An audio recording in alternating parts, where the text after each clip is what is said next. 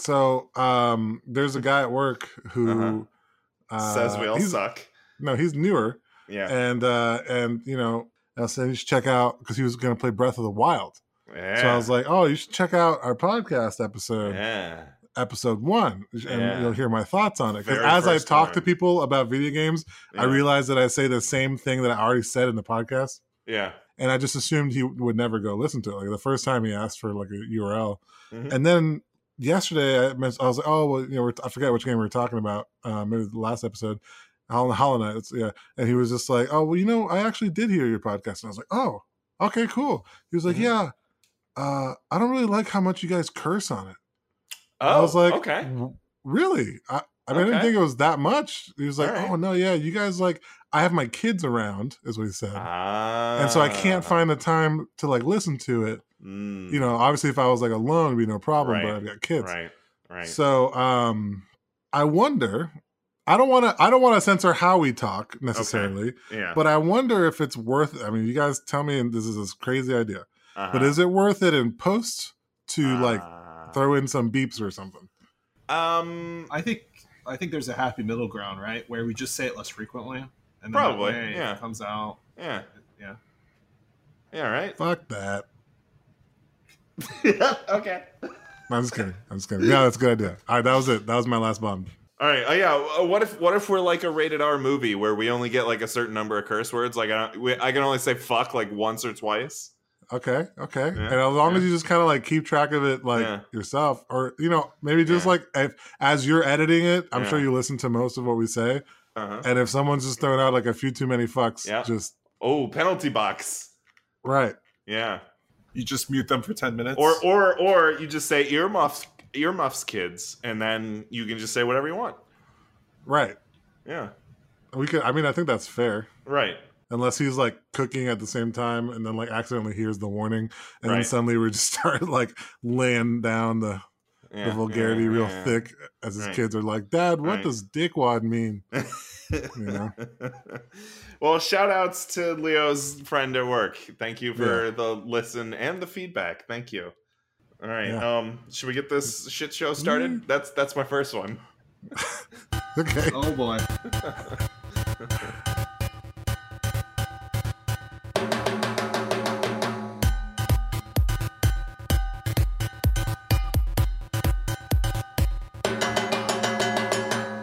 Welcome to the Good Games Podcast. My name is James.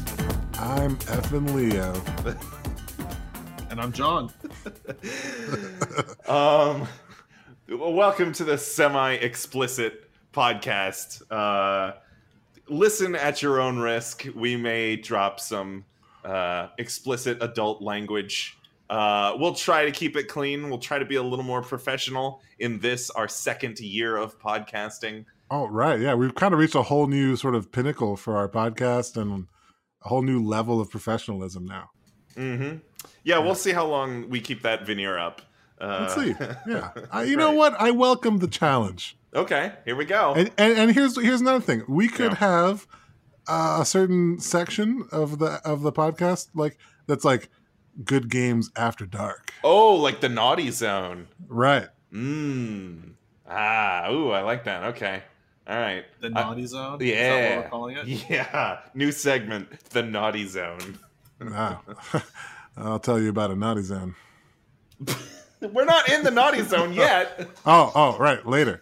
I'll tell you some stories later about the naughty zone. Um, before we get before we go to the naughty zone, uh, we need to talk about uh, Resident Evil 2, uh, specifically the 2019 remake. I hope I hope the both of you played the 2019 remake and not the original.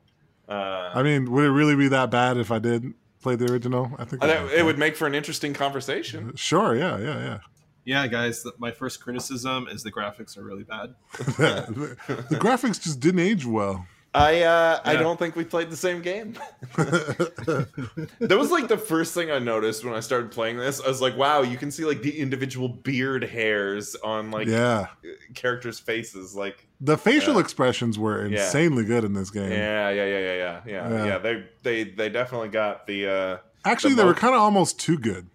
Yeah, yeah. I mean, they were really good, but like you kind of brush up against that uncanny valley. Like ninety percent, ninety percent of the character models look amazing, and then there's that ten percent that are like, oh, that was like a, a little bit unrealistic, and you kind of like, oh, like people don't really look like that when they smile. Like, Yeah, right. yeah, yeah. Oh, yeah. give me some examples because I thought everything was fairly realistic looking. Um, Leon kind of looked a little weird sometimes when he was smiling at um Claire. Yeah, it's and, just uh, like the it's the dude. Yeah, it's the talking scenes like because there's a lot Yeah. of cutscenes in this where characters are just talking at each other or talking to the camera or whatever, and you know you. It, it's fine. The game looks incredible. This is oh, definitely Oh, one of the best looking games I've played. The, the RE engine looks amazing. The character models are detailed beyond belief. All Yeah. of the yeah, the, it looks amazing. But I'm just saying, when when you get a game that looks this good, when the character models are this high fidelity, you start brushing up against that uncanny valley and every once in a while like nine times out of ten the illusion is perfect and then that one time out of ten you're like oh yeah these aren't actually real people i, I am playing a video game Yeah, yeah. yeah But it just, It's, it's, just kind of like perfection more. effect. Yeah, yeah. It's more like blaringly obvious yeah, when it yeah. happens. so did you guys do your first first playthrough as leon or as claire I, I've told you before, man. I'm Leon all the way. uh, okay, We got the I same also, name. i also did leon Yeah. I did Claire actually. oh, good we're gonna Oh. have some good things to compare against here that's good Hold on. I have to Yeah, give yeah. full disclosure before we talk about this game. yeah here we further. go hmm As you guys know, Mhm. horror games are not my forte. right Um, if you guys would have come over and played with me, yeah I, w- I would have played the whole game through however you wanted to play it. right But because it was just me alone, Right, yeah. I, I could not get through the game unless I played it on assisted mode Ah, okay. Mm. with a walkthrough Oh, and like every like multiple lights on in the room. And I may have had some music playing too at the same time just to like distract me a little bit. that's quick interesting because. I didn't play with the assisted mode or or whatever. Yeah. How, how how did that? I mean, did you play with that on the whole time? How does how does Yeah. that affect the game? How does that affect the game? I don't, what is that doing? I don't know what that's even doing. Well, how long do you expect the game to be completed? Like the you did the Leon. How many Yeah, hours did Leon? Now I know? I know John finished the game way faster than I did. I think my final play time was like ten or eleven hours or something like that. John finished it in like eight, I think. Right, John? I finished. Yes. I eight finished the game in five hours and fifty five minutes. Holy uh, wow. earmuffs, uh, kids! Yeah, Naughty zone time. Holy Holy shit! smokes. yeah, That's really fast. yeah. yeah. And and naughty zone. But how? uh, So like the zombies are like how does Super that? aff- easy. Okay, so they, they, still just, they still scared the crap out of me because I'm a little girl about it. I mean, hey, no offense to girls. I'm just saying Uh-huh. I'm not a girl, so I turned into Hmm. a totally different But, person. but you are Right. in this case. sure. no, I was playing Leon, but I'm just saying like um i mean oh, and, and yeah when i'm playing the game i'm i turn into the opposite person uh and a scared version of that gender um what i'm saying is that the zombies were super easy to kill but they still scared the crap out of scared the crap out of me but yeah like Hmm. i could kill i could kill every zombie uh just if i waited long enough the cursor would just aim right for the head and then i would just pull the trigger and it would blow the brains out like okay. five out of ten times, um, except for when zombies never freaking died. That was annoying. But yeah, like there was no difficulty. Almost, it was. I beat every boss first try. Hmm. Was that still enjoyable though, for it being that easy? Yeah. Um, yeah, I mean, I think most of the game is not really inherently entertaining dirt for its action. Ooh. See, I I don't guess. agree with you. Mm, I was See, more into like the don't know if I agree puzzles and the and There, finishing the there, story. there there is at, at time of recording there is a very loud conversation going on in gaming circles Mm-hmm. which is actually centered around Sekiro which I would love to play that game and have a discussion on this podcast about that game in the future Yeah, and the conversation is uh, very similar to what we're describing here um, where uh, players of Sekiro are finding that game too hard, or um, at least the conversation has started when players are finding the game too hard, and there's mods you can install for Sekiro to make the game easier. Hmm. And the conversation is from one side, you have people saying, hey, I could not beat this game if I didn't install this mod. So I never would have played it and I never would have beat it without this mod. And the other side is saying, well, you're not really playing the game as it is intended to be played. Like you're cheating yourself out of the experience. You're not really beating Sekiro. You're not getting the full experience. I'm not on that boat. There's right. And um, there's kind of a third ancillary conversation that is sort of intersected with both of those conversations that is about adding more um, like options to games, like more difficulty options or more accessibility options. Anyway, that's that's that's the very Hmm. loud conversation that's going on in Okay. whatever gaming academia or whatever the hell. Um, but I'm glad we can kind of um, uh, uh, borrow that conversation and bring it into here. Do now you said that you didn't find the actual like action of the game to be fun, and I, I really did in this game. Do you think you cheated yourself out of the fun of Resident Evil 2? Uh, no, because I, I think it just depends on the game. Like, if I was playing Sekiro, I probably would keep the setting and get a lot of the entertainment out of like beating a difficult game. Like, a game that's inherently difficult for me is fun to challenge myself and to just do it over and over. I Mhm. it- that I enjoy that. I do mm-hmm. not play this game for that, mostly because of the fact that I don't, I can't play through the game because of its horror aspects. So like, Okay. yeah, what I'm saying like I give up. Maybe yes, uh, maybe I purposely give up some excitement in the action just to be able to get through the game because mm-hmm. otherwise the aesthetics, the lighting, and the sounds and everything would not let me play the game through. So you know, yeah, I mean maybe there is more to be had if I didn't have it in assisted mode, but I think that's just uh, a sacrifice I willingly made. how did you handle okay here here let me clarify what i think um this game does really well i mean because there's you can pop in most aaa video games today uh, and they're about shooting right they're about lining your cursor up with another person's head and pressing the button so you pull the trigger and blow their head off right that is a lot a lot of aaa games are that uh, and i think Revel- resident evil 2 does that you know does that fine um, but the thing that this game does really well is, first of all, level design. Holy uh, naughty zone! Holy shit! Uh, the level design in this game is awesome. Um, Yeah. But um, the, the the reason the action in this game works so well um, is it's it's blending the over the shoulder shooting mechanics that have gotten refined in the Resident Evil series over the years and refined in like shooters and generals over the year over the years, but it's blending that with the traditional um, survival horror aspects of the original Resident Evil, which are like health management, ammo management, inventory management.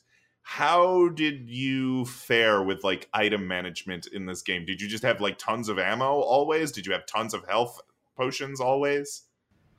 Uh, towards the end of the game, I felt more of the struggle there than I did in the beginning.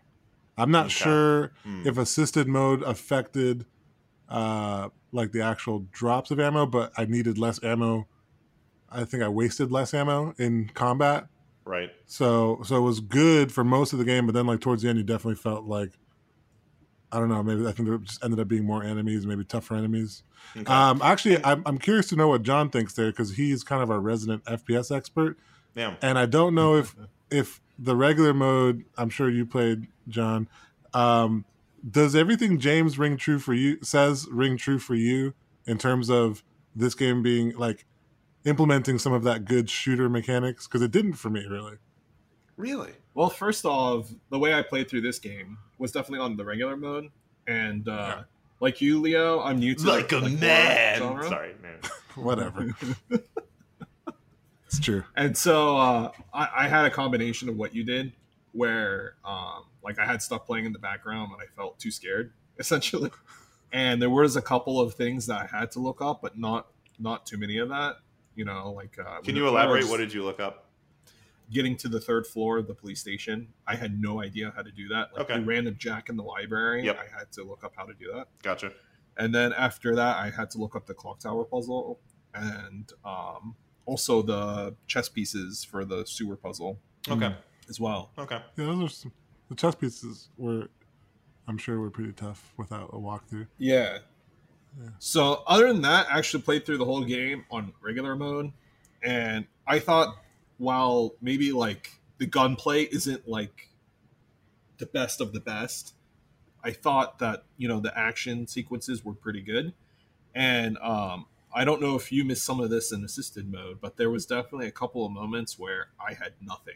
I had Yeah. health potions. Yeah. I had I literally had three bullets in my gun and Yeah. nothing in my inventory or in my stash, and I still had to do whatever the game was telling me to do. And Exactly. that was like, And those moments are super tense because like your only options are like, well, I guess I just have to dodge every zombie now. Aha. Um, So Yeah. that's where I was getting to. okay. because I definitely had maybe one or two of those moments. So, so I had less than you guys. It sounds like, okay. Okay. but I found myself dodging zombies just all the time. okay. So, yeah, okay. so, so I kind of, I mean, I get what you're trying to say in terms of them kind of blending things, but I felt like the action and stuff for the regular zombies in this game was kind of, uh, for me. I don't know if it's just assisted mode. It was almost Mhm. non-existent. Like I just ran past zombies. I didn't want anything to do with zombies. Windows, I just ran past them. If they if they broke through, I just ran past them. They were like in a room that could be like four zombies, and I'll just zigzag between all of them. uh, so what about those lickers? No, yeah. Once I mean, if a licker showed up or the Uh-huh. swamp dudes, those you know, I had to waste my ammo, and that's why I think later on in the game I had a lot less ammo when like the tougher creatures came out, the dogs, the big dudes, the lickers. Yeah. So, uh, uh, do the zombies still like lunge? Do they? Yeah. Um, okay. Okay. So, like, you still had to like sort of because you can kind of bait the zombies into like lunging at you and then like step back and run around them. Yeah, Um, I feel like I feel like that was like most of the game though. Like, Mm-hmm. Um, Yeah. I, I think the game definitely encourages that. I, j- just having mechanics where your ammo is limited sort of encourages not Yeah. using ammo. But I think also the important thing this game teaches you early on is you don't have to kill the zombies. Um, um, a lot of what you can do um, is just like shoot them in the leg and they go through this extended stun animation. And while they're in that animation you can just like h- run around them. And like you don't even have to worry about baiting out the dodge or whatever. You can uh, or baiting out the lunge animation. You can just kind of Yeah. run around them while they're stunned. And i think that's kind of what the game intends you to do for the most part. Like the only time i was really um, killing zombies was like okay these are zombies in and it's the same time it's the same reason that you're killing zombies in the original resident evil it's because like okay this is a main corridor and i'm going to be going in and out of this corridor a lot and i don't want to have to screw around with zombies every time i come in and out of here so Right. i'm just going to clean this out now so i don't have to worry about it in the future which i really enjoyed making those strategic decisions yeah, um, or I just killed zombies because they scared me too much sometimes. And, or that or that but you know that was annoying too because when do zombies die in this game? Like, I mean, yeah, they can they can really soak up a lot of bullets, a lot of bullets in this game before they actually Yeah. die. Die. so Um, annoying. Uh, and I think, and I wonder how assisted mode affects this. And I think they're they're they're doing a little bit of fudgery with uh, zombie health and um. Well, well, I know it. I'm pretty sure, at least with the zombie health, they're doing some fudgery.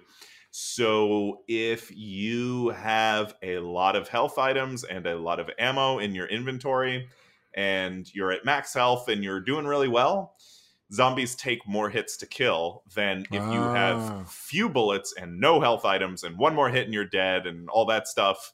Uh, Okay. Zombies become, I think, zombies take less hits to kill. I would I would agree with you, and I I definitely felt that happening, and it bothered the crap out of me because I just never knew when a zombie was actually dead or not. Mhm. I found myself knocking down zombies to the point where they looked like they died, and I would walk up and like straight up gangsta dub like double tap them in the head a couple times while they're on the ground, yeah. just to make sure like pop pop, you better stay down, foo, and then like you know, and somehow sometimes it would still get up. It, it made I- no sense to me. I kind of like that though because like we're talking about zombies as a game mechanic, right? And if if we're taking zombies more from if we're looking at zombies more from a thematic aspect than a mechanical aspect, like you shouldn't be able to tell whether or not the zombie's dead. It's a zombie. It should be able to get back up, you know? Like I I disagree thematically though. what what yeah, wait, wait, thematically, what- you shoot him in the head and they die. That's the theme. Exactly. Exactly. Uh, Yeah. some I- I'm zombies, with you, John. Sure. Well, Uh, I don't know. I, I, I liked um I don't know. I liked I, I liked the fudgery that they were doing there. okay. Can I? Can I? Here's a happy medium. Yeah. If I shoot the zombie with the Matilda, which why the hell does he have a gun called the Matilda? That's a Anyway. Resident Evil thing. Yeah. uh-huh. Yeah. Uh, if I shoot a zombie with the Matilda, maybe don't Yeah. tell me whether or not it's dead. If I shoot him with a shotgun, always blow its head off. Just yeah, every that- time. I, I had that happen most of the time. If you shoot a zombie with a shotgun point blank, uh, most of the time they were dead. I, I think I had like one zombie get back up. I was like, what the? Come on. Yeah, that's Isn't where I felt why- cheated. Yeah. In, in later games, they added an animation. So, like when the zombie's on the floor, you you would do like a little killing animation, and that was definitely means it's dead after that, right?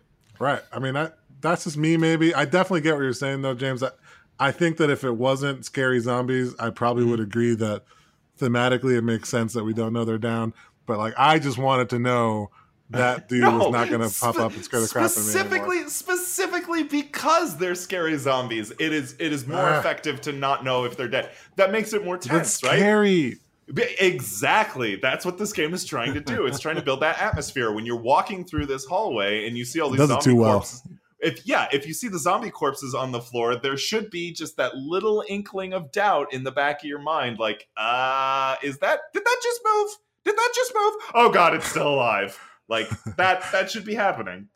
Like you shouldn't um ever feel, I don't know, 100% safe, which segues into my next uh, talking point, and I think it's a lot of what uh, I don't know, gaming academia, uh, to use that term again, Okay. is is is talking about when they talk about Resident Evil Two. They talk about Mister X.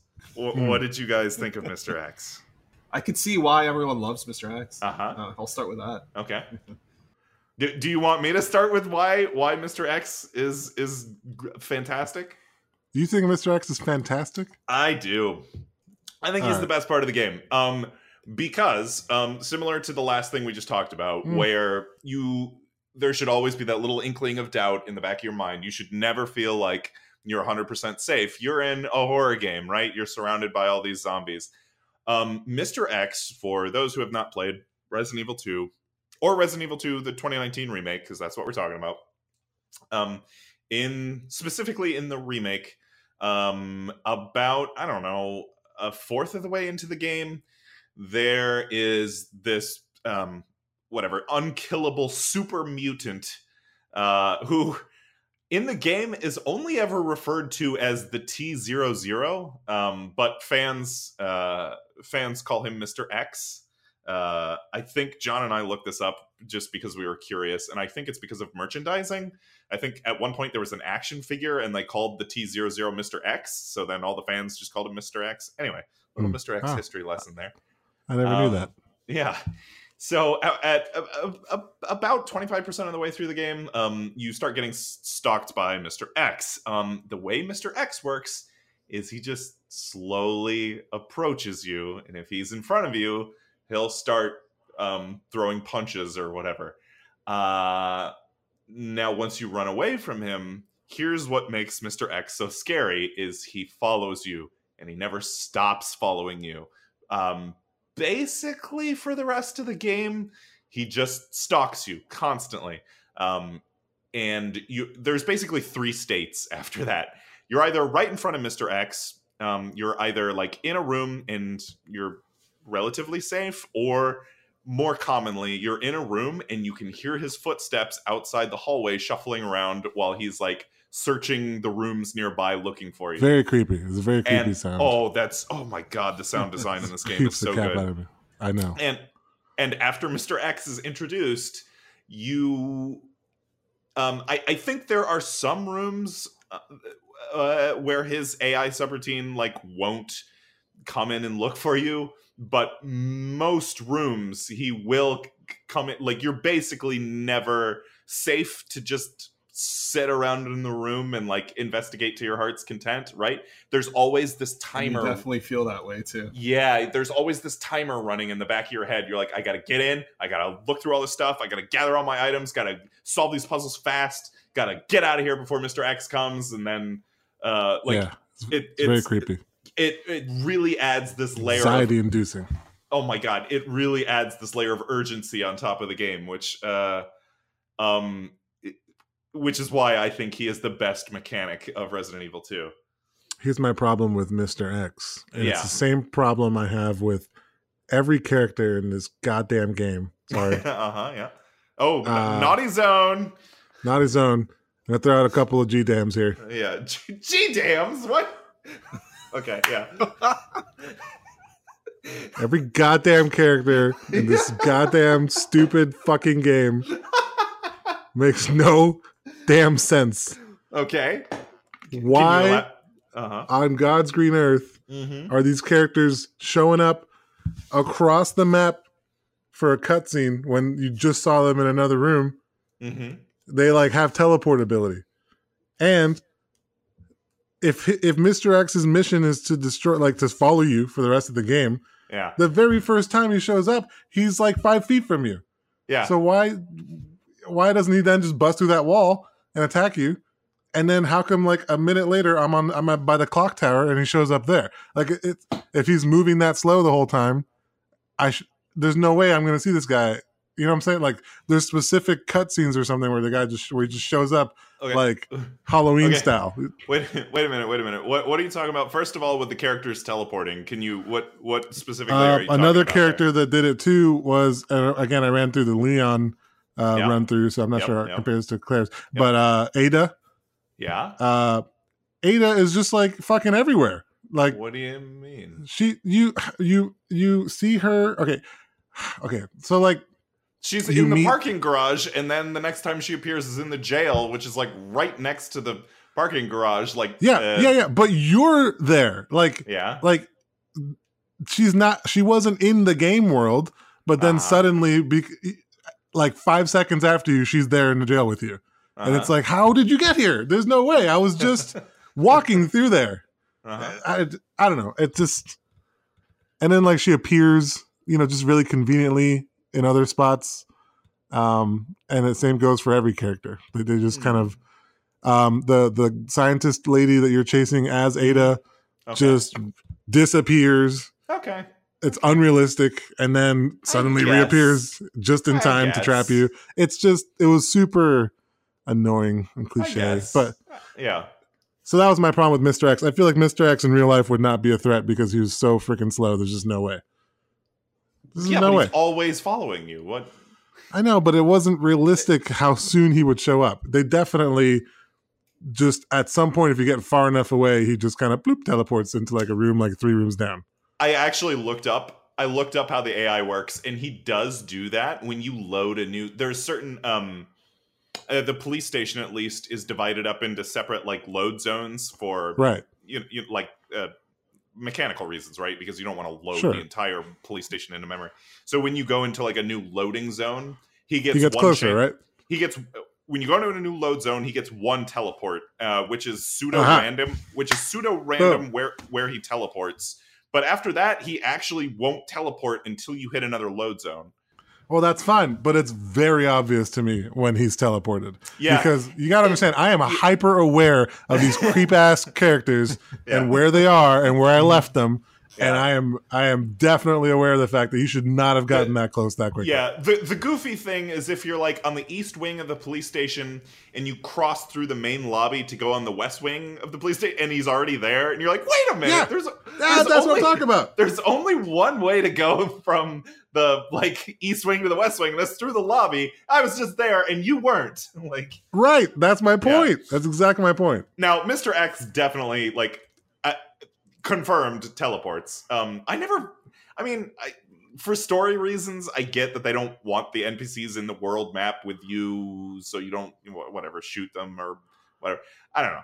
I, I get why um, uh, Ada and whatever that scientist lady, I, I can't recall her name right now. Uh, B- Birkin or whatever. Uh, uh, something like that. Uh, are, Bennett. aren't in the Aren't game world. I, I never got the sense that they were like teleporting, but like uh, I, I I also never like expected to turn the corner and see them there either. You know. yeah. Uh, what were you gonna say, John? Uh, I cut you off. Oh no, I was just gonna play uh, like developer advocate for the, the game designers and say like the whole point of this guy is it doesn't matter how slow he is, it's just an unstoppable tank that's coming to get you. Yeah, and if yeah. you outrun it, Mhm. Then you lose that sense of urgency, and Yeah. that's like the way you defeat that Yeah. game mechanic or whatever. Yep. Yep. Yeah, no, I I think you're right. I think as a game mechanic, it, it definitely did a good job of adding that sense of urgency. It just Mhm. peeved me because I was extra sensitive about it. Okay. um, yeah, uh, the most effective part of Mr. X is not when you're in front of him, and like not really when you can't sense him at all, when there's no sound effects. Or the most effective part of Mr. X is like when you're in a room searching and you start hearing his like stomping footsteps, like Ah, seemingly in the because that is most of the time. Most of Give the me time, chills. yeah, yeah. Most of the time, that's the state you're in, where he's just stomping around. And Yeah. um, also, like I've found the uh, and you guys can disagree with me if you want. The idea of Mr. X is so much worse than the reality of Mr. X, right? Because Yes. like the idea that this unkillable thing is always stalking you and is coming to get you, that idea is terrifying. When he shows up, he moves so slow. And even if he gets you, like he'll knock you down and do some damage, but you can get up and run away. Even if he kills you, like this game is really good about checkpointing. So like you only lose a couple minutes usually at most. So like Yeah. the idea of him is so much worse than the reality of him. And that's Yeah, like plus- another yeah. That's another reason why he's just so terrifying. Like I I, I don't know. No, I agree. And and plus, if when he does get in the room, you just shoot him in the head a couple times, Yeah, yeah, yeah. and, then he goes just like kneels down. stun animation. and You can run around him. Yeah, yeah, yeah, Yeah, like forever. Yeah, I gotta say, over time in my playthrough, like the reality of him him being in the room with you actually got so old because they're like, oh god, Mr. X is here. I Yeah. Yeah, it was just an annoyance. or right? shoot him. yeah. Yeah. he he what's cool is like he he he's not like once you realize that the idea of him is the worst part of him and the reality is not that bad like he uh, the the idea of him ceases to become like scary like frightening um which like any anything in this game like once once you internalize how the systems work like those things don't become scary or frightening anymore. But um like he as a system still works because like you still have to consider um like his presence like in any room like oh god he's right outside so if i walk out here i'm probably going to encounter him so i need to have some ammo so i can put him in that stun animation or i need to run down this way or you know i need to have a health item in case he hits me like he, he is still systematically effective even if the idea of him is not scary Yeah. Right. Yeah. Well, well done. Uh, was it Capcom? Yeah. Yeah. Uh yeah. Jesus. Um yeah, uh do we want to talk about how I think this is like one of the best level designs mm, uh, uh, maybe outside of Dark Souls. I don't like the level design of the Mhm. police That was very station. good. Oh my god, so good. And you know what Uh, else? You know what's great about it, James? Mhm. Is Yeah. the map tells you what you're missing. What do you mean? And- oh, and oh, where yeah, you've yeah, been. yeah, It does yeah. tags all over. I like that. I like that, that that that the room is highlighted red if you're still missing Yeah. something in it. I You really know what? like I don't. that. I don't mind backtracking in games that tell me that I should backtrack Yeah. or where or why Mhm. or a little exclamation point tells me, "Hey, don't forget, you gotta come back here once you Yeah. get that thing." I, I did like that. I did like that. Yeah. Um, uh, so I've talked about all the things I really, really love about this game, and I really do love this game a lot. Uh, one thing um, I'm not so hot on. Uh, what'd you guys think of the boss fights in this game? Um, they were pretty I actually for me. quite like them. Yeah, uh, Okay. tell me about what you like, John. Uh, well, I think the one I dislike the most, uh, I'll start with that, is the very first boss fight because it's going back to that mechanic that you were talking about of hey, we know how much ammo you have, and we want you to blow it all in this first fight. Yeah. And it was very clear that that game, the game was doing that to you. But then I think uh, some of the other fights, like uh, um, particularly the, uh, I want to say the crane fight, but crane fight has its own problems. Um, But, can I uh, go to the naughty zone real quick? Can I go to the naughty zone? That fight can fuck right off. That I hated that. That that was the thing that like I was because like with uh, now that we do this podcast, sometimes I just take notes while I'm playing games of like Yeah, stuff I want to talk. Uh, That was the first note I made about like uh, this boss fight can go fuck itself. Which Because- which fight is it? Where the crane fight? Which one was that? Where you have to ram the That was the one where the crate yeah you have to ram the crate into the to guy. Oh, oh yeah, oh yeah, yeah, yeah. At the end, yeah. Um, because But the thing I like about that fight is once you figure it out, it's actually quite satisfying to get- ram this giant monster with the huge mother, huge crate, mother crate, just destroy the good dude. Maybe. Okay, I I have two problems with that. First of all, I get that it's like a puzzle fight because you're up against this unkillable thing and you're like, okay, like how do I kill it? Oh, there's this thing over here and I gotta get the crate and then the crate will come and then, oh, okay, I see. I, I gotta like stun him and keep him in one spot. Like that was my Yeah. thought process. The ex- execution of that was so fucking annoying because I couldn't get the stupid like I threw a stun grenade and he'd be in a stun animation. I'd be like, haha, I got you now. And then I'd start the crane thing and it would take like fucking like 10, Takes 10 so seconds.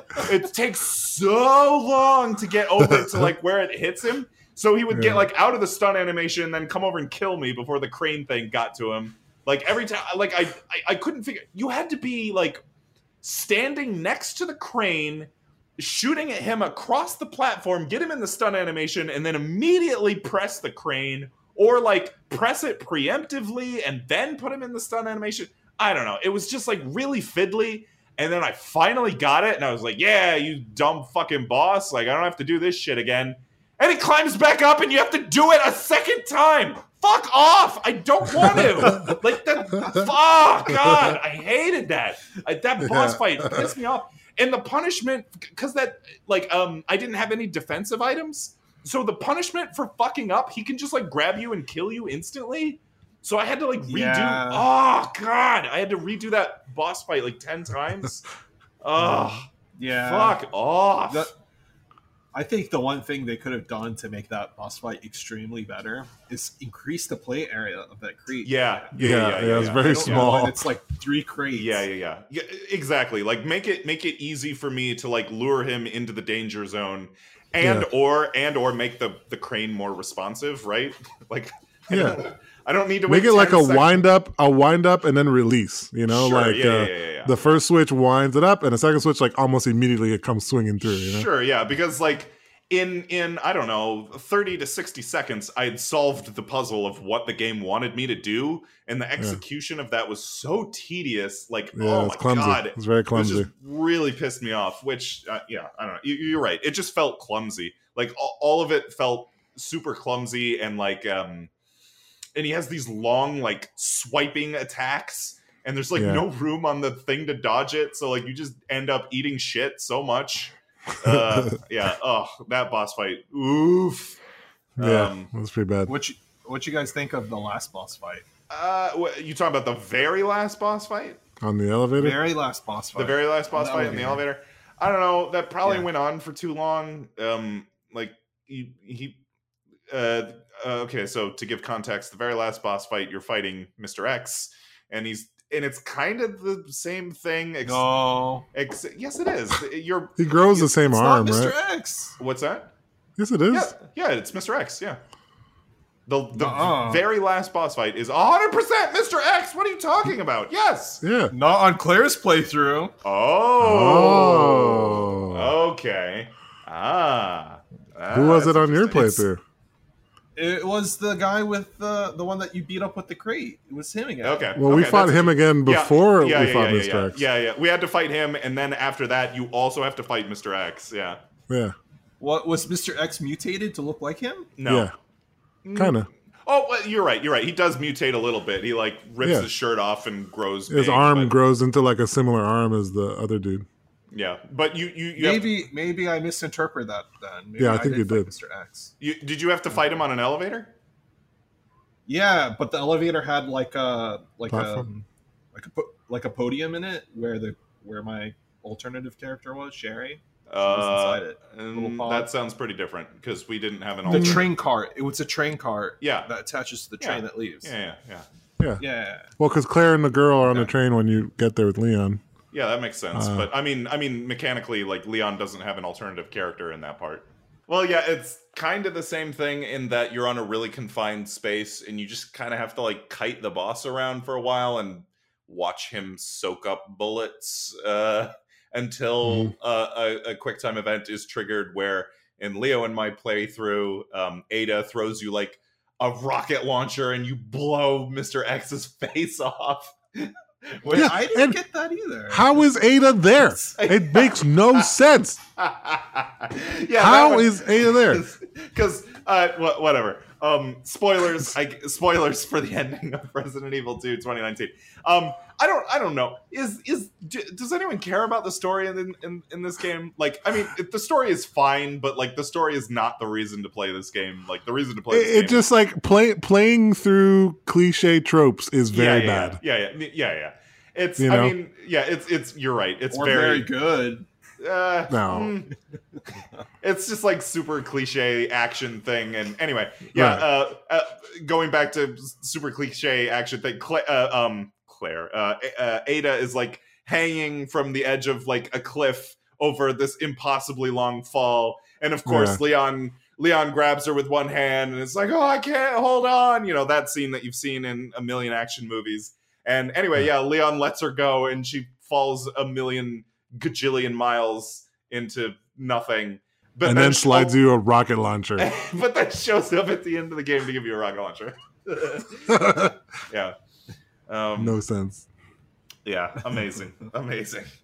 Yeah, I, I, I, I think when she showed up to give me the rocket launcher, I let out, I, like, out loud. I was just like, "What the hell?" yeah, that's exactly exactly what I said.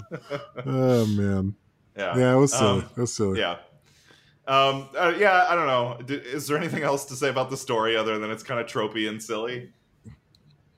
I actually Um, thought Claire's playthrough was pretty good, and I thought Claire was like such a strong character in the series. Okay. Like, Oh. like at the end, my thoughts were like, she's such a badass. Like, she survived this whole thing. yeah. See, the, um, the, the thing not that was yeah the thing that was jarring to me is um because like I've, I've played so much resident evil 4 like i've played that game a gajillion times and like leon in that game is like super sarcastic quippy like always has a comeback like just like in the opening part of resident evil 4 um he's getting attacked by like a million zombies and then like they all leave simultaneously and he's like where's everybody going? Bingo! Like, just like, but like this version of Leon in Resident Evil 2 is like super, I don't know, like baby faced and like sees like a zombie and goes like, oh my god, oh god, like, oh, like, I, I don't know what to do, like that sort of thing. Um, yeah, rookie. He's playing a rookie now. I He's mean, a I, rookie he, in he this. is. the new cop. He is, but he's like I don't know, character wise, very different from the Leon in Resident Evil Four. So like when you say that like Claire is like this awesome badass, I'm like, yeah, I mean Leon was all right. Oh, yeah, Leon to me felt like he was trying to figure out how to be human, like Dexter from yeah, the the serial killer series. right. Because like every time he interacted with any other human, he was just like he kind of reminded me of Ryo Hazuki from Shenmue. He was just kind of like, huh, yeah. Yeah, yeah, Oh, you're dying now? Oh, okay. yeah. Oh, this is like lacking personality. It's like trying to figure it out. Right, right. Yeah, I don't know. I'll have to play the Claire playthrough, I guess, to see if Yeah. the story really is Yeah. that much better. Now I got to play the Leon playthrough. and now I want to play the That's Claire what it's all playthrough to see if uh, you actually fight Mr. X at the end. I don't want to play this damn game ever again. I already deleted it. I'm What? I'm done. What? What? It's a good game.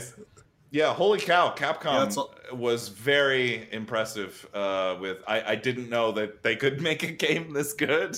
Um, I was Yeah. I was legitimately shocked at how good, how amazing this game was. Uh, very very good. That's that that's my impression of Resident Evil Two. Amazing. uh, yeah, I give it two thumbs up. Okay, and John. Yeah, I mean, it's definitely one of the best games I played. in a long Okay, awesome. We all love Resident Evil 2. Um, let's get right into our tie-in because we we spent a lot of time talking about Resident Evil 2.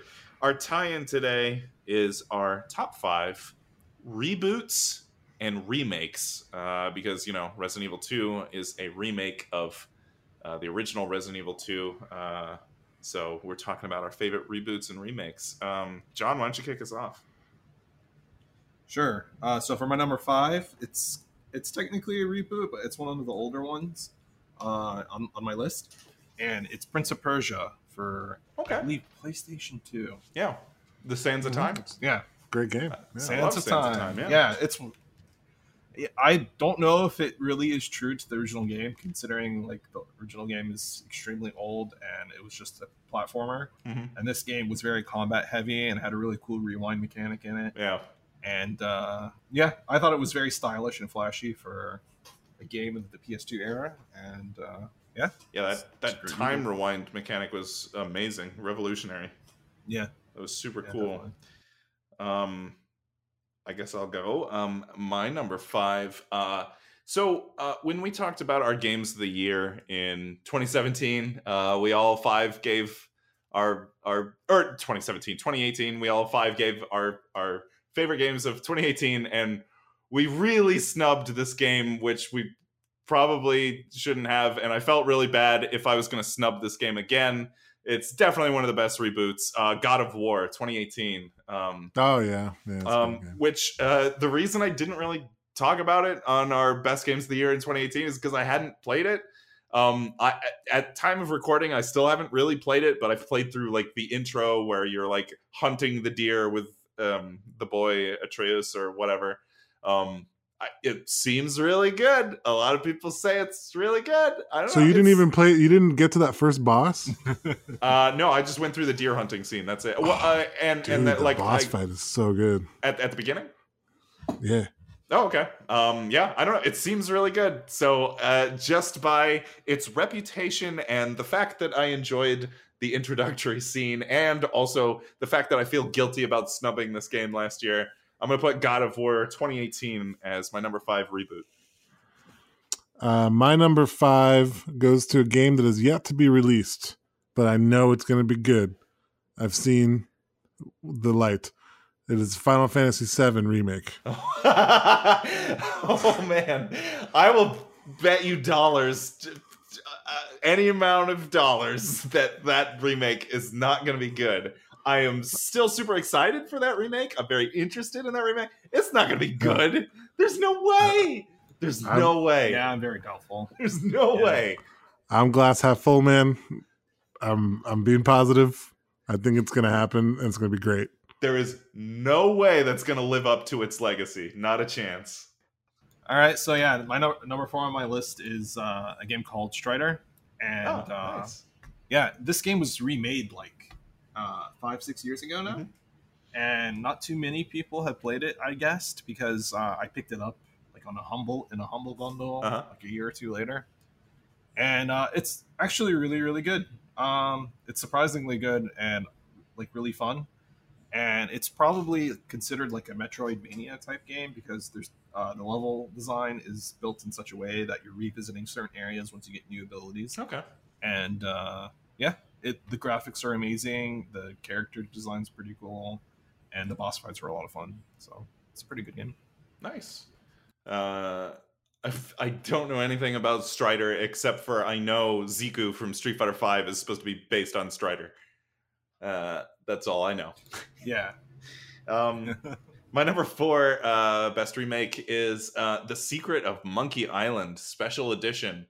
Um, so this came out a few years ago. The thing that makes this remake so cool, um, so Monkey Island um, is a um, like classic um, LucasArts point and click adventure game um, from like I don't know early Windows and DOS era. Uh, and the thing that made this remake so cool is because th- they went back and the game is basically exactly one for one, except with you know um, much higher resolution backgrounds and models, and they now have um, voice acting because you know voice acting didn't come to Monkey Island until I think like the third game, and you know they have fully orchestrated music as opposed to MIDI and whatever. So it's exactly what you would expect from that sort of thing. uh, uh, From that perspective, like being a remake, just you know all of the higher fidelity assets, artwork, music, whatever. The super cool thing you can do in um, Monkey Island Remastered is there is a button where you can hot swap at any time in the game between the classic and the remaster. So Oh. basically, basically they like somehow have they either have both games running at once or At the same there's like time, yeah.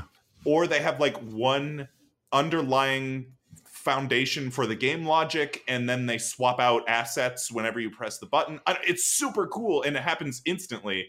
So if you ever want to compare the artwork or if you ever want to like hey what did the music in here sound like 20 years ago? or like Wow. uh, or let me see what the voice acting sounds like for this line or whatever. You can hot swap it any time um super That cool sounds really cool. super cool way to remake a game. Uh yeah secret of monkey island special edition That makes me want to play it. Nice. yeah it's it's a, a fantastic remake Yeah, I, I mean, I, I played a little bit of it because I knew you you, were, you digged it a lot, and so I tried Mhm. it. Yep. Um, number four for me is uh the Crash Bandicoot uh remakes reboots. Oh insane trilogy yeah, the ones for like that for PS4 and stuff. yeah insane Yeah. trilogy yeah, Insane Trilogy. Um, that's just a kind of a casual game for me. That actually, my wife, who is not a gamer, Uh-huh. loves her some Crash Bandicoot. nice So, um, you know, that's something she grew up playing on like the PlayStation, and um, it was just nice getting it on a you know newer console, more accessible, um, and uh, you know high def uh, resolutions and stuff, and um, it's pretty much still exactly the same games, which is good. I mean, they didn't change the formula too much, and uh, but you get also you get so much for just like the one purchase too. So, Mm, um, yeah, mhm, um, three games real solid, solid uh, reboot there. yeah Number three on my list is XCOM. Um, nice it's, a, it's a game oh, that okay. we I think we've all played. Uh, you talking about but XCOM Enemy Unknown? before. XCOM Enemy Unknown. Yeah. Uh, I Gotcha, think it came yeah. out 2011 or around that time. Um, but yeah, I think what's really sad about this game is um, I remember seeing a YouTube video of the lead game director uh, going to a GameStop and trying to convince people to buy his buy the game, not telling them that he's the lead game designer on it, and everyone's like, "No, what is this game?" And uh, I think that's the attitude I had at first until I watched some gameplay videos of it, and now like it's one of those games that has changed the industry, and I think it's completely like it's extremely popular now too, obviously. And uh, yeah, it's it's uh it's hard to describe. It's basically this turn-based um, uh, character RPG game, and uh, there's this concept of permadeath that not too many other games have, and uh, yeah, the, it makes you live with your decisions and play very strategically. my number three uh, best reboot uh, mortal kombat uh, mortal kombat 2011 uh, maybe more more well known to fans as mortal kombat 9 uh, but after uh, midway who uh, traditionally published the mortal kombat games uh, went out of business uh, they whatever um, a new studio netherrealm studios was formed by ed boon who's one of the co-creators of Mortal Kombat. They bought up the IP. They bought up the rights to make Mortal Kombat and put out a fantastic fighting game that went back to the game's roots, right? Because uh, previous Mortal Kombat games um, didn't look great. They went into this like 3D phase, uh, and the character models just I don't know it it's fine. It but Mortal Kombat 9 like you play that game and you're like, "Oh yeah, this is Mortal Kombat." It's, you know, classic 2D fighting games with you know they brought back all of the ridiculous fatalities and brutalities and all that stuff. It's just like classic Mortal Kombat. They and Pure, they made a- unadulterated fun. yeah, they just went back to what made the game great. Went back to the game's roots. Made a classic fighting game. Um, Mm. And at time of recording, Mortal Kombat 11 comes out in about a week and a half, and I am super jazzed for that game. Uh, keep Oh yeah. keep an eye out because I'm pretty sure that is our next episode, Mortal Kombat 11. Sweet. Um, what are we on number three? Yeah. Uh, number Uh, three for moi. I'm not sure if this technically um, counts as a remake or re- I, technically is a reboot. It is uh, Shenmue one. No, it's, it's Shenmue one and two is basically a. It's a reboot of the series. I mean, you're rebooting it. People didn't know about talking it. about the re-release. Well, it's- I guess it's, the remastering. it's more of a re-release. Yeah. I, I mean, basically, I just want I just want to talk about Shenmue. okay, there. That's That's, basically uh, it. There you go. Shenmue one and two, you guys should really play it. Um, it is now available on PS4. It's been rebooted onto the new generation of consoles. Um, it's good.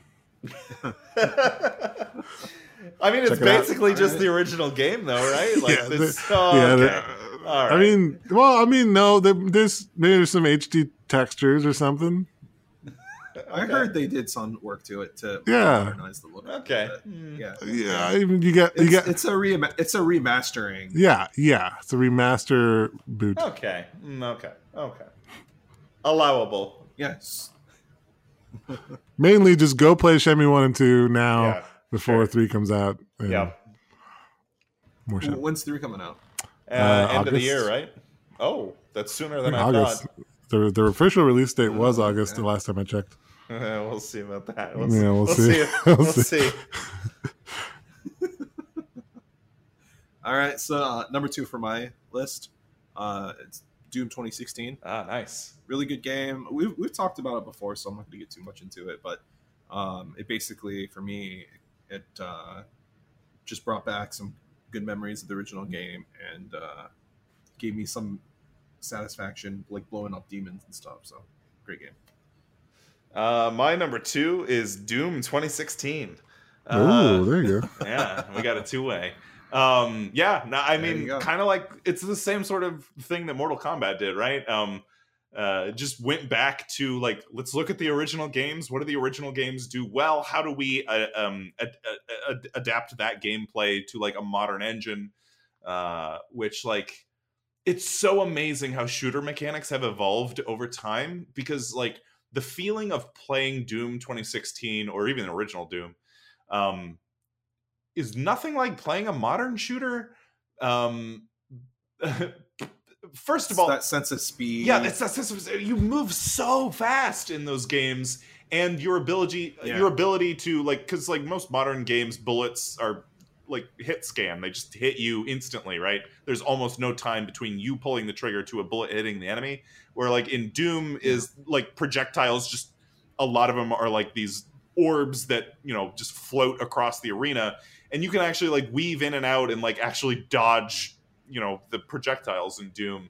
And that combined Yeah. with like the fast movement and the melee abilities and do like it the feeling of that is so different from playing a lot of modern shooters. And i think they really recaptured what made original doom so good. Like they recaptured the feeling of playing that game. Did you see the new trailer yes for the next Doom yes. game? Oh man, they they took that concept and they moved it up uh, to the next level. Yeah. There's like this over the shoulder rockets and all kinds of craziness. yeah that looks great My number two mm. is Deus Ex: Human Revolution. oh nice yeah Um, Oh, that's a good game. yeah, uh, I had not played much Deus Ex um, before Human Revolution, but Mhm. explicitly went and played the old one. Uh, well, I'm sure that I think there was a couple before, but I, played like the, the very first one for the like original one yeah yeah the original one um, Mhm. to like to get more familiar with the game.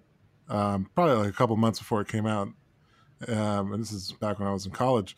And then like, man, what a huge difference like, oh my goodness. Uh, just, I mean, at the time, the graphics were just insane. The gameplay was so much smoother. It was my perfect type of gameplay where you you can kind of like choose how you want to approach the game, um, whether you want to be more kind of a salty or stealthy. Um, and like, I really enjoyed playing. I kind of kind of makes me want to play some Deus Ex right now, Mm. just talking about it. Yeah. Yeah. Um, but yeah, the fact that like everything about the game was still so much definitely the same world and uh, and concept, but just like masterfully kind of rebooted was um Mhm. was re- really epic. Except for the boss fights. Yeah, the, uh, yeah. boss fights in general, I'm not a fan of. Yeah. All right, number one on my list. Um, this game we basically spent over an hour talking about is uh, Resident Evil 2. And Nice. I'm not sure if it's because it's super fresh in my mind, but I definitely think the game is really well crafted and deserves a really high place on, on my on my list. Nice. Um, my number one is Resident Evil 2 2019. Uh, uh, There you go. uh, you you've been copying off my list again, John. Um, Yeah, I looked at it. yeah, no, uh, this game's fantastic. It's my favorite Resident Evil. Um, it it like I said, it takes it takes what's good about the newer Resident Evils, like um, specifically you know, five, six, and seven, the over the shoulder view, the the the gun mechanics, and combines that with like the amazing level design of the originals and the survival horror, you know, um, inventory management mechanics of the of the original Resident Evil. Uh, it's just the best of both worlds, and it's such a good game. I was so shocked at how great of a game Resident Evil 2 2019 was. Um, this is probably at time of recording uh, gonna be my game of the year so far. Uh, spoilers, I don't. Yeah, um, I, I Okay. can't. There's nothing else I've played that equals this. Now, like I said, in a week and a half, we got Mortal Kombat 11 coming out in July. I think in either June or July, we have Mario Maker 2 coming out along with Judgment from, you know, in the Yakuza universe. So we'll see if Mhm. they can, any of those games can dethrone Resident Evil 2. But so far, it's my game of the year. Well, gentlemen, I have Mhm. news for you. Yeah. We have ourselves a sexy three way. Uh, number one, three way. Number one for me is Resident Evil 2. Yeah. Here's the crazy thing about Resident Evil 2 Yeah. remake. I forgot. I mean, because as as much as I don't like playing horror games, I have played a lot of the famous ones, and I didn't realize how much of this game I actually remembered. oh, It yeah. came to me like in the moment. I was like, oh, I would like halfway solve a puzzle just through like my subconscious. It was crazy Mhm. and it was cool but it was weird it was a weird kind of dichotomy because at the same time it looked so different and was just such a fresh look on everything and and and, Mhm, and mhm. you know style that that it's like i didn't recognize it but i some so, somehow subconsciously did and that's amazing that's a that a game can do that it can like Mhm. modernize the engine and the gameplay and design, uh, but still feel very familiar. Um, so yeah, as much as I hated playing it, I think it was a great game.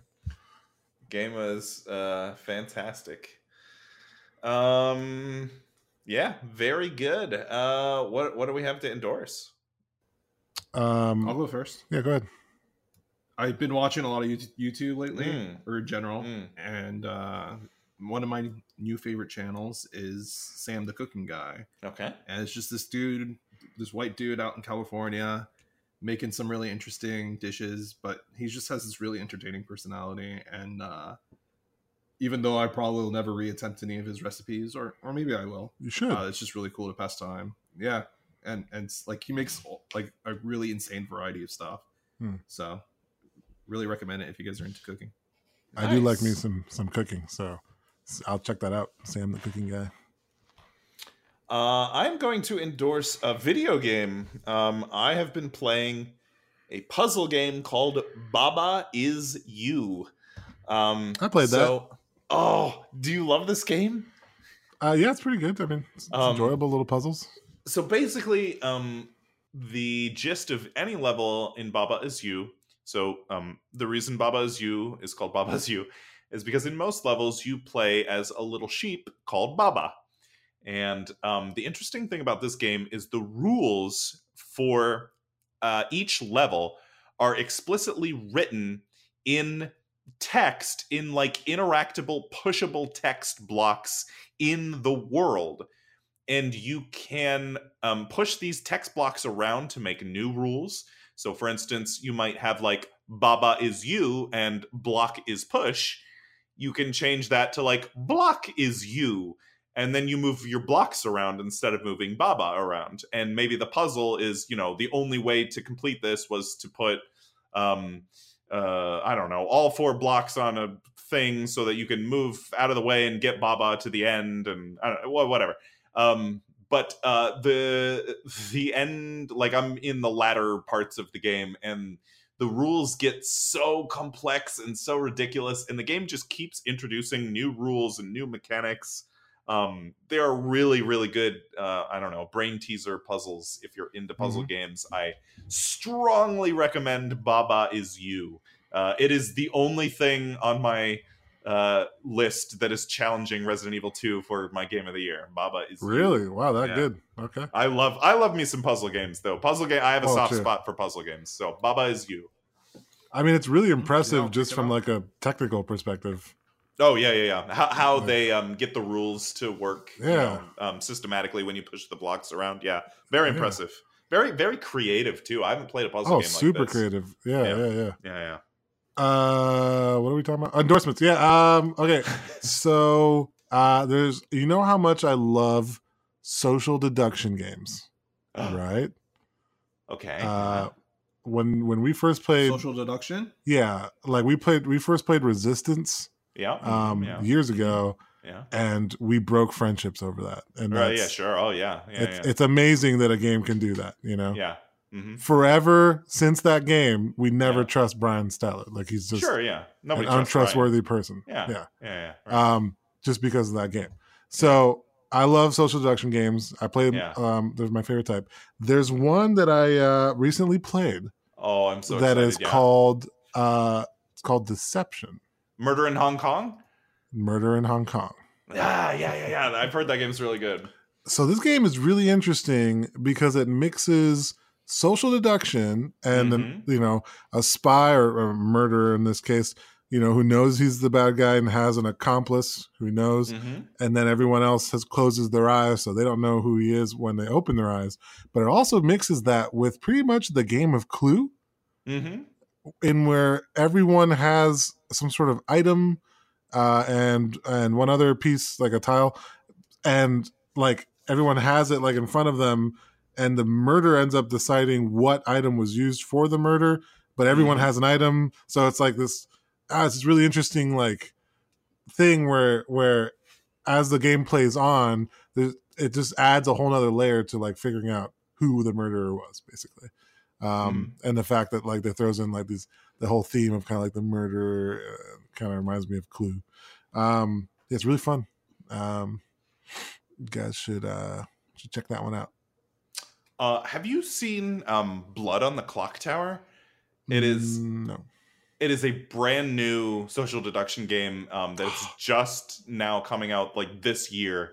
Um, that game well, looks i'm super gonna have to good. get it now If you're into social deduction games, just take a look at Blood on the Clock Tower. It looks amazing. I'm super double endorsement I was hoping you were going to endorse Blood on the t- Clock Tower because I really want to know how that game plays because I've like reviews of that game have just been like amazing. So I'm, I'm ah, curious all to see. that's it i'm gonna have to get it and i'll endorse it next time Okay, all right, good. Um, all right, anything else? Okay. um, well, come back, come back, come back next week for uh, some blood and violence and gore. We're going to be in the naughty zone for sure next week. We're going to be Oh, talking yeah. about Mortal Mortal Kombat 11. Um, finish her and uh, until then, uh, I've been James for the Good Games podcast, i'm leo and I'm John. and we'll see you next time. see ya Goodbye. See ya.